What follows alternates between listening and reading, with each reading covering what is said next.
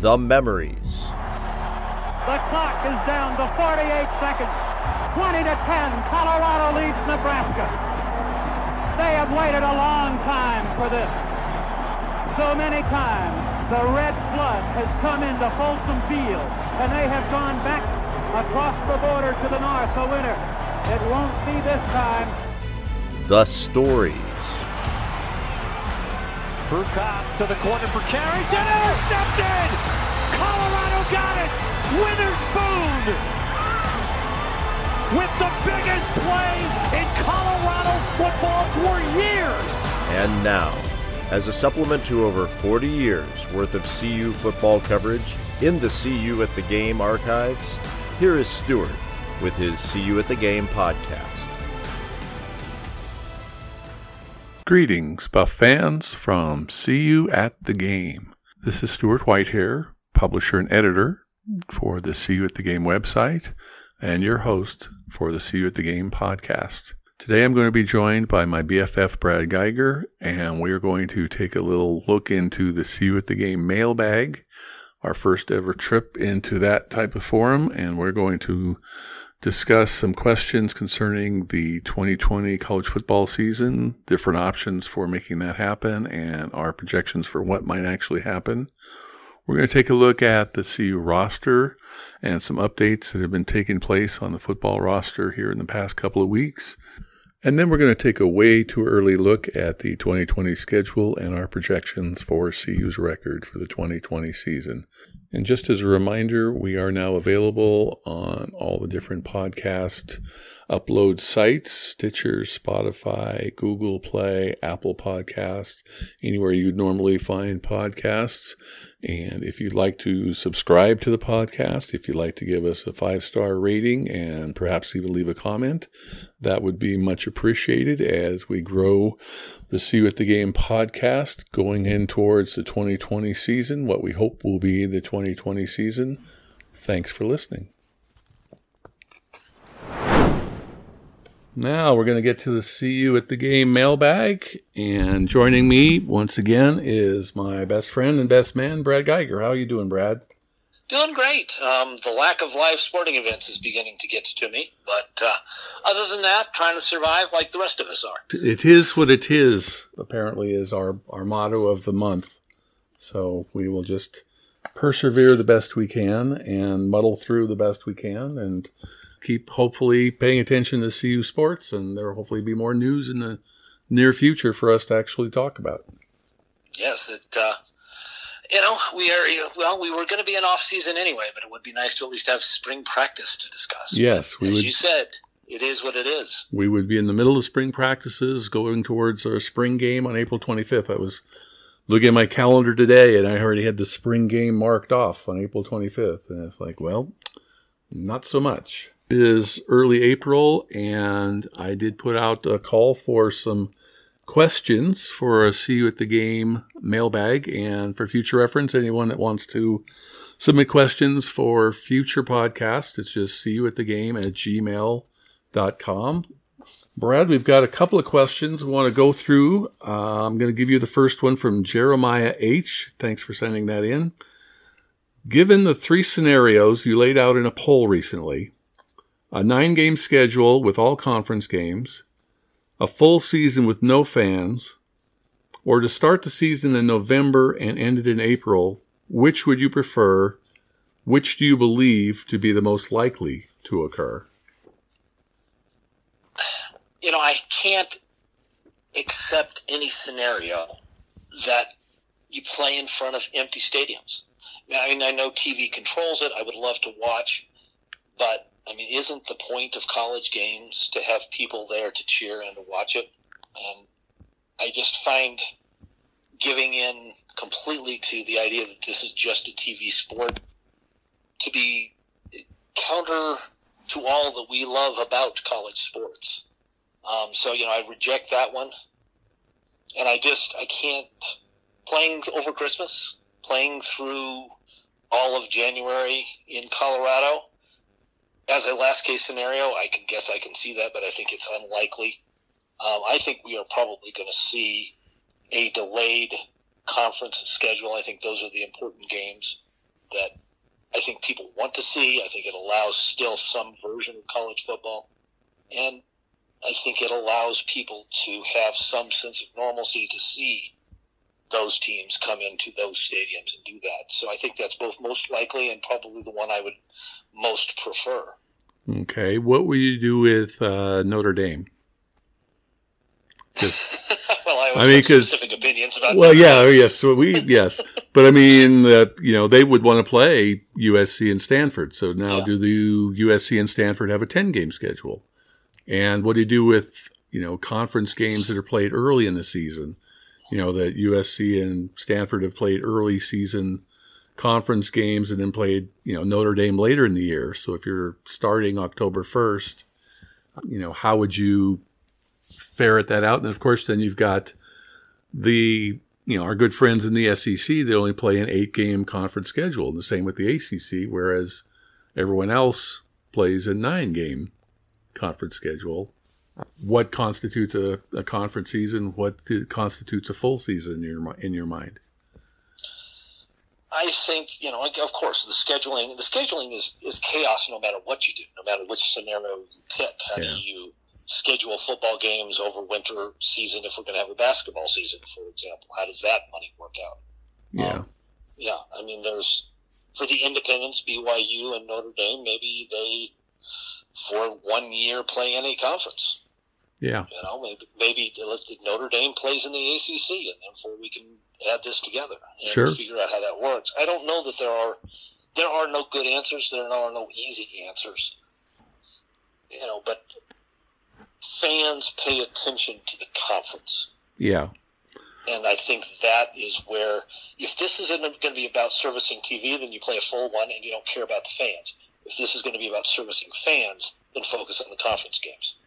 Yeah. Well, let me throw this at you. I mean, I I agree about the the no fans is really kind of a non-starter, simply because you know that's what college football is really about. You know, you want tailgates, you want the band, you want the cheerleaders. I mean, the pageantry, the tradition.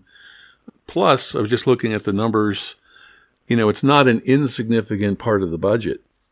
Um, ticket sales. Uh, CU, for example, 2019 had a 91 million dollar budget and about 35% of it 31 million of it was from the Pac-12 so that's your TV money that everybody thinks we have to have knows we have to have because you you know that's what drives the bus is the TV money.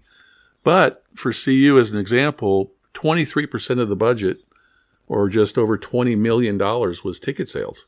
Jeez. so if you go with no fans, you've just lost about quarter of your budget before you even start.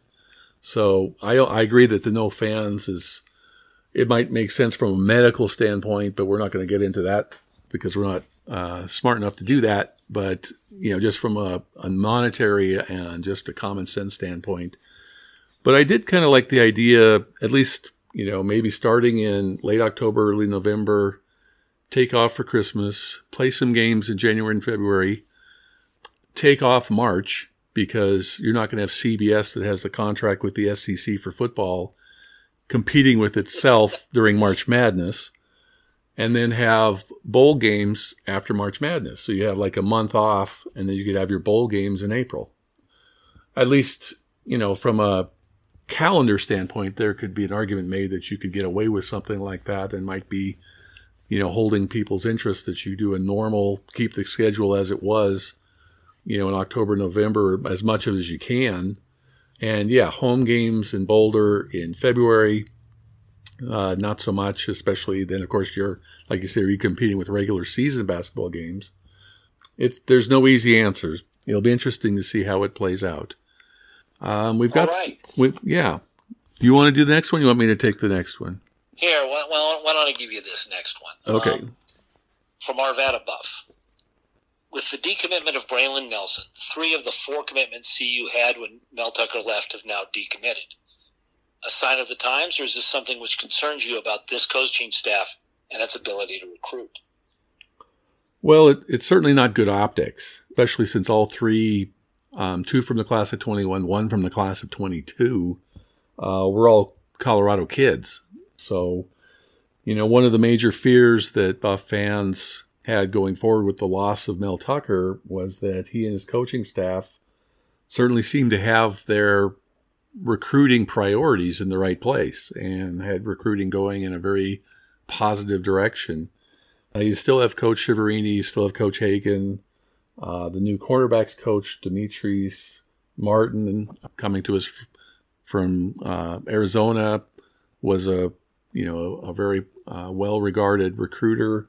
If this were a normal, you putting normal in quotes there, if this was a normal spring, and we were in the middle of spring practices and we were not only not getting new recruits, but we were losing the ones we had.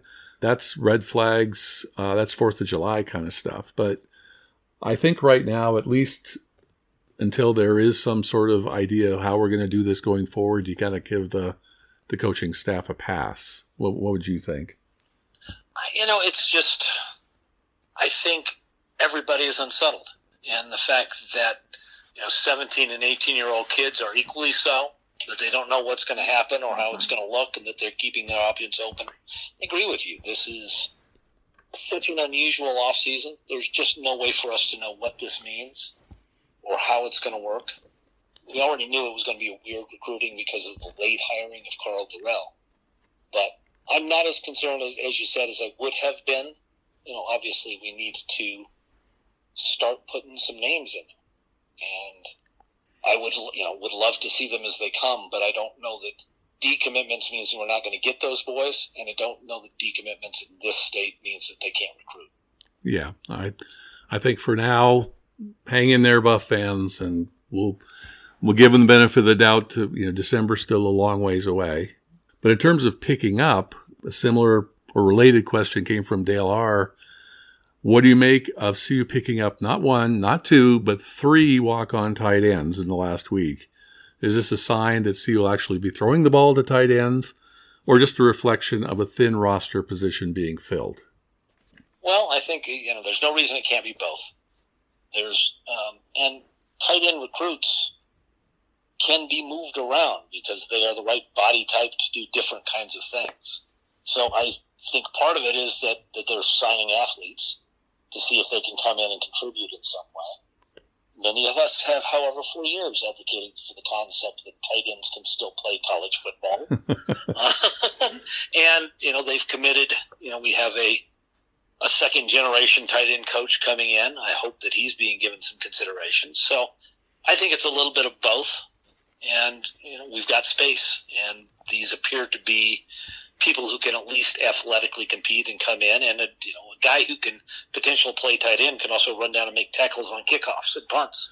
Yeah, I think there is some depth being added there. I mean, the names we're talking about there is Nick Fisher, which is not the Nick Fisher we had before, but um, coming to us from William Jewell College, a Division two school.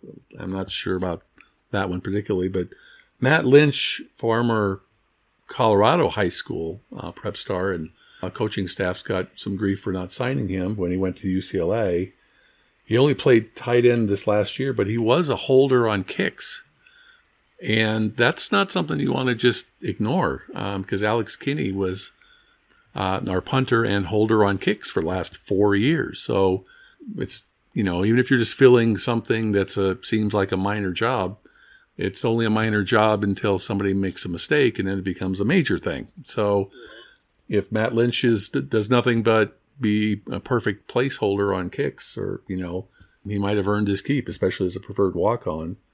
And then Jake Peters um, is a California recruit that actually was recruited by Coach Chiaverini and still has two years of eligibility. So maybe there's some, you know, still some fruit on the vine there. So I, I agree. I mean, it's uh, not splash kind of signings or you know uh, news on that end, but you know it is something where yeah, if there's some depth and maybe they can play, you're certainly not losing anything by having them as a preferred walk on. You're not chewing up one of your 85 scholarships, and uh, you know we'll we'll see see what happens with them, and uh, welcome to the Buffs. Well, in, in kind of similar depth news um, from Scott Frost's worst nightmare, which. That- that's my. It's an award for a great screen name. That's that's that's my favorite uh, name. So yes, uh, we get bonus points for uh, for creativity in uh, emails. So Scott Frost, worst nightmare. That's a thank you for that one. Yeah. Is the return of Sam Noyer to the quarterback room good news, bad news, or not really any news?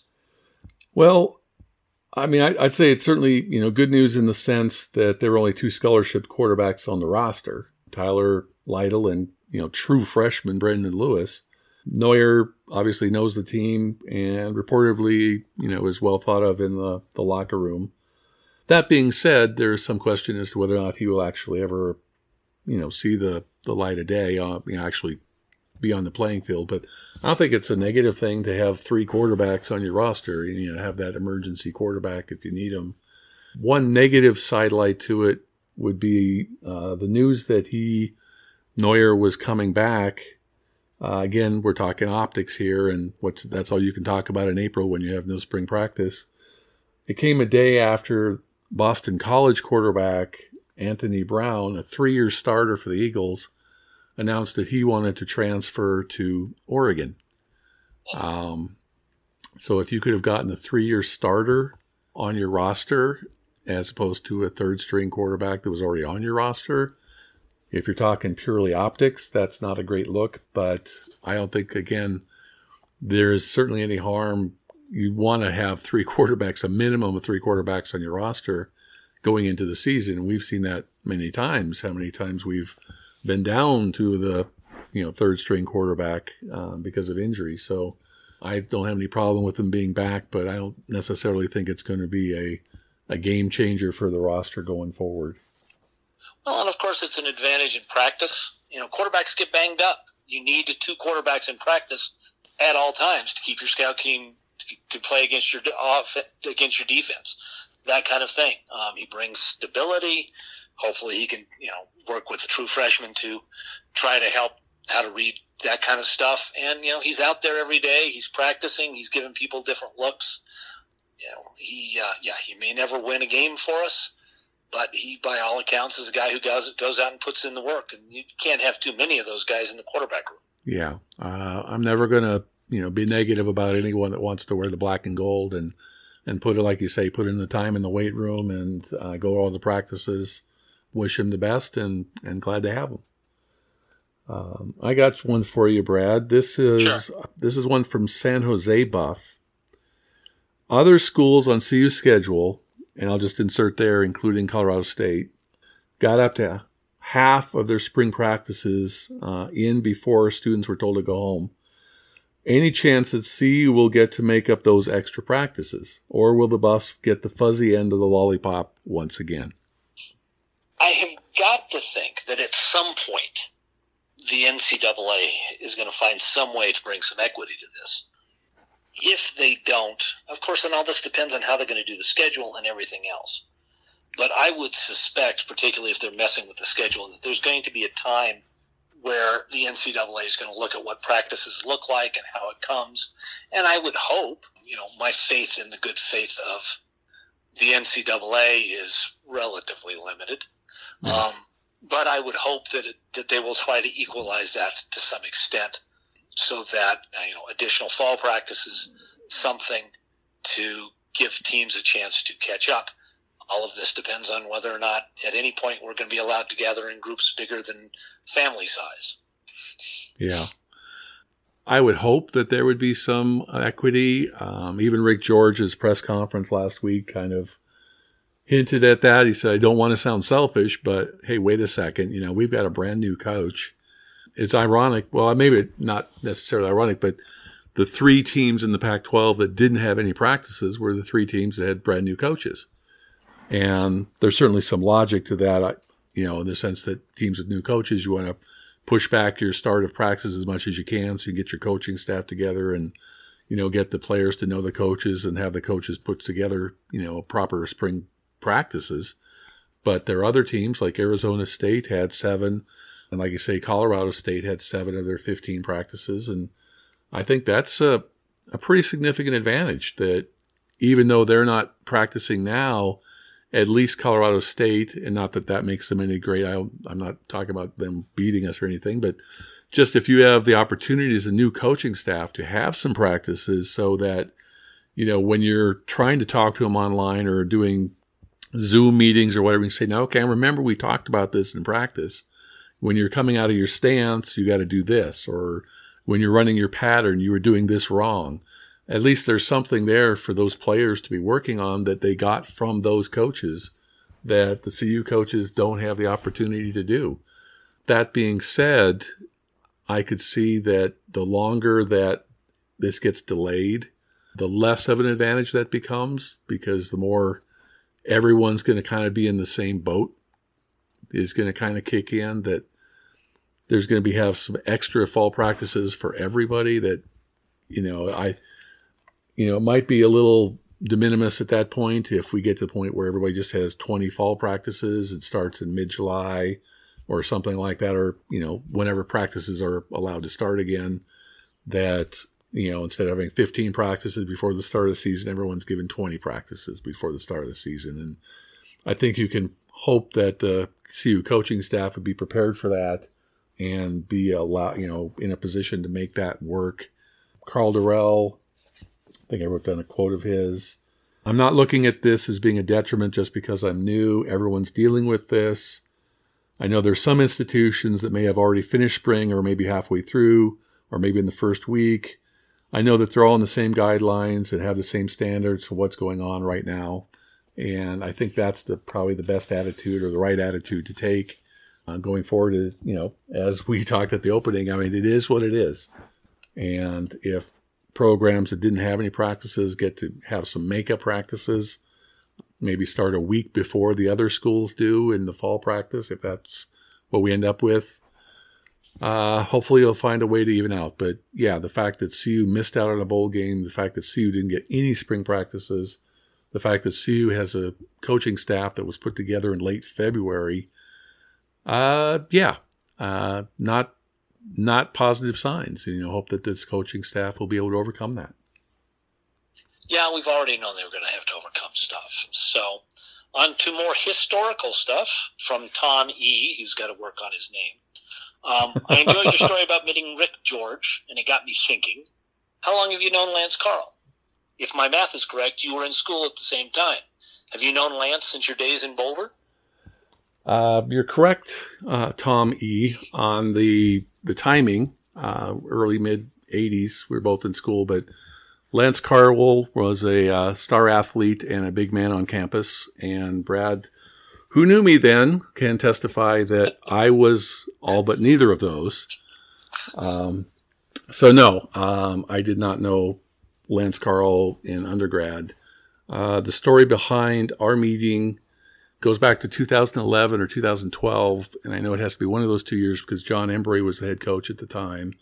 One day, and the website at this point had been going on for a couple of years and still finding its way, still finding an audience. And one day I just got an email out of the blue, and it's just, you know, a nice email that I got, you know, maybe once every two and a half blue moons or something, just saying, you know, I like the website, keep up the good work, you know, thanks for what you're doing, go Buffs.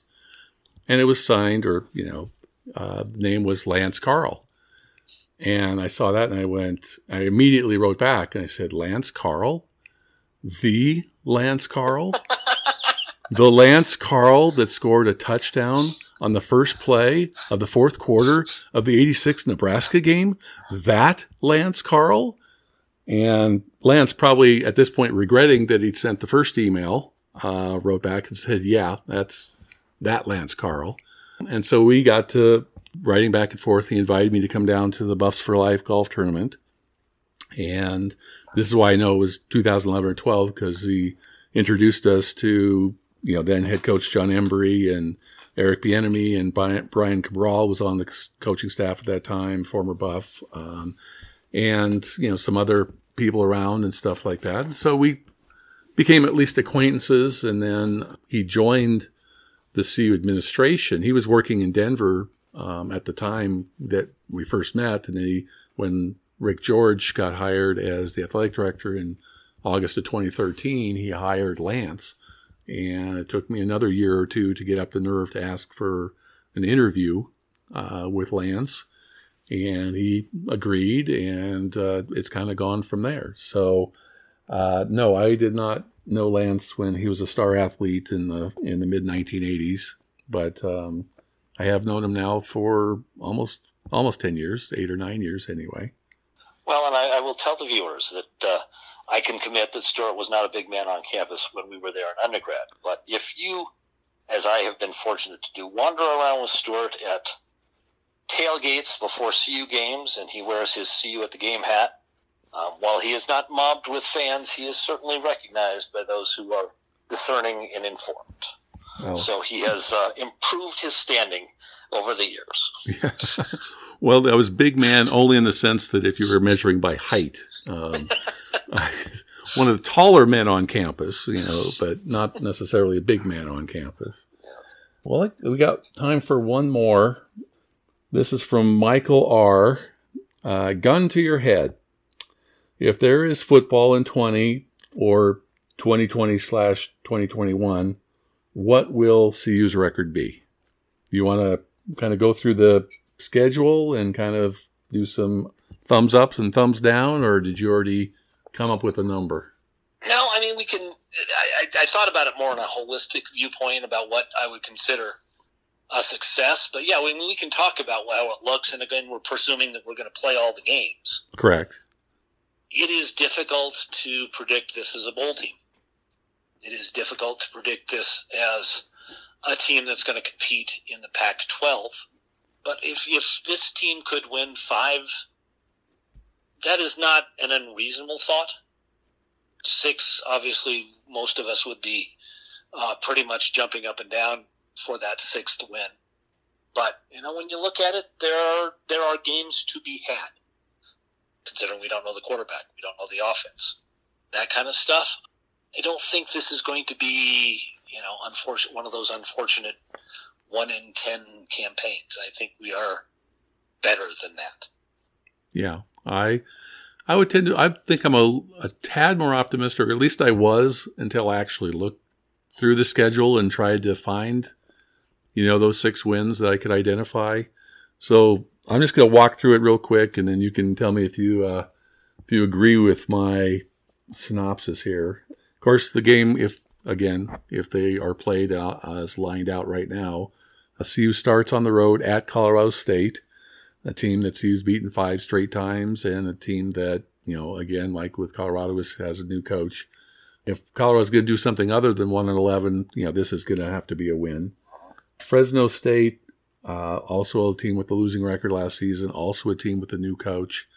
Games at home, games in you know the season. Uh, Karl Dorrell's you know, first game as head coach in Boulder. You know, gotta hope that uh, it's as successful as Mel Tucker's you know debut against Nebraska last year. That certainly Buffs should be able to beat, need to beat, have to beat Fresno State. At Texas A&M's next game, I think you have to put an L by that. Um, there is some talk of you know Texas A&M being a top ten team. I saw one sort of der- well, it was derogatory towards CU, but it was meant to be clever. Um, they were talking about Texas A&M and their chances to win the SEC, and they were talking about the non-conference schedule, which included a game at Clemson last year, and now you know playing Colorado and you know Vanderbilt in conference and stuff like that. And they were saying it was going from advanced calculus to simple algebra which, you know, you could take as a dig on Colorado, but I think compared the two programs right now, you have to pretty much accept that one's going to be a loss.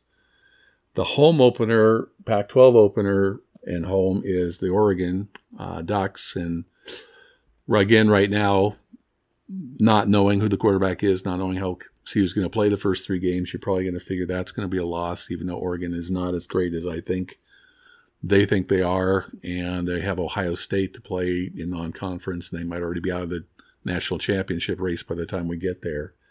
So I have us getting out of September at two and two.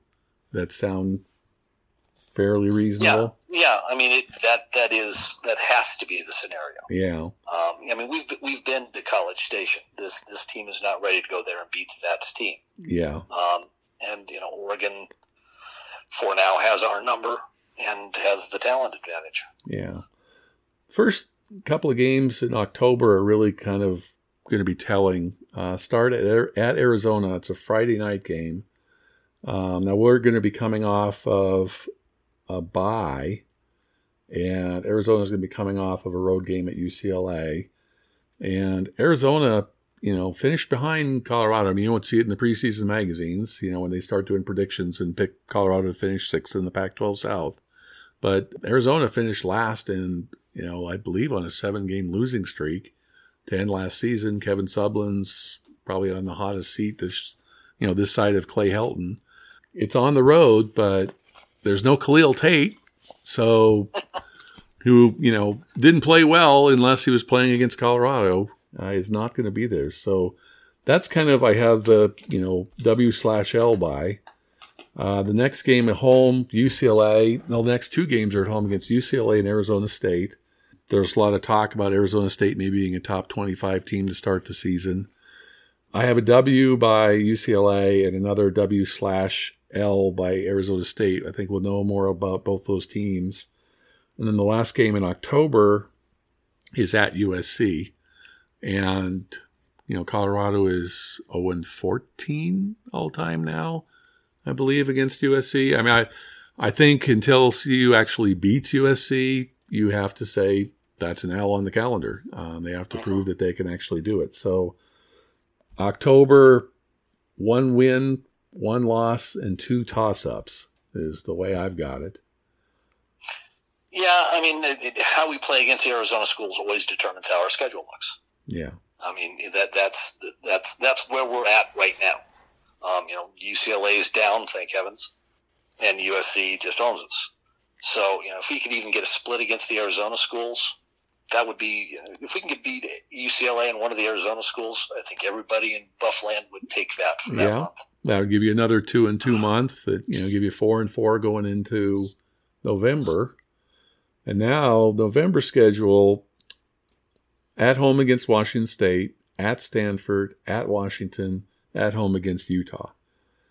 Now, you could make an argument, you know, Washington State's going to have a new head coach, and obviously they didn't do as well. They finished five and seven, like Colorado did. Stanford had, was four and eight last year. We don't know if they're going to rise back or if they're going to be, you know, looking for a new head coach by then, or you know, something's going to be different at Stanford. At Washington, I mean, yes, I understand CU beat Washington last year at home, but I can't really foresee that as being a victory. And then Utah, yes, they're defending Pac 12 South champions, but they lose a whole lot of bodies um, from last year's team. But that being said, Kyle Whittingham tends to find a way to win nine games every year, regardless of who's on his roster. So the problem there is trying to find if you've gone two and two and two and two in September and October, then you got to find two wins in November.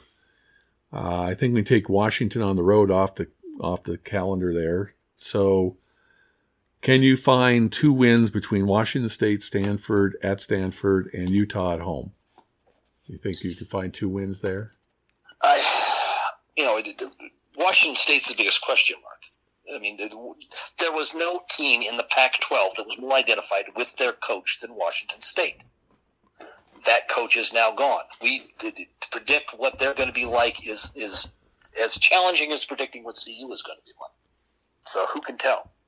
You know, I'd love to think that there's. I I agree with you. Washington's not a chance. I've got to go with Stanford in that kind of situation, just given the level of stability they've got.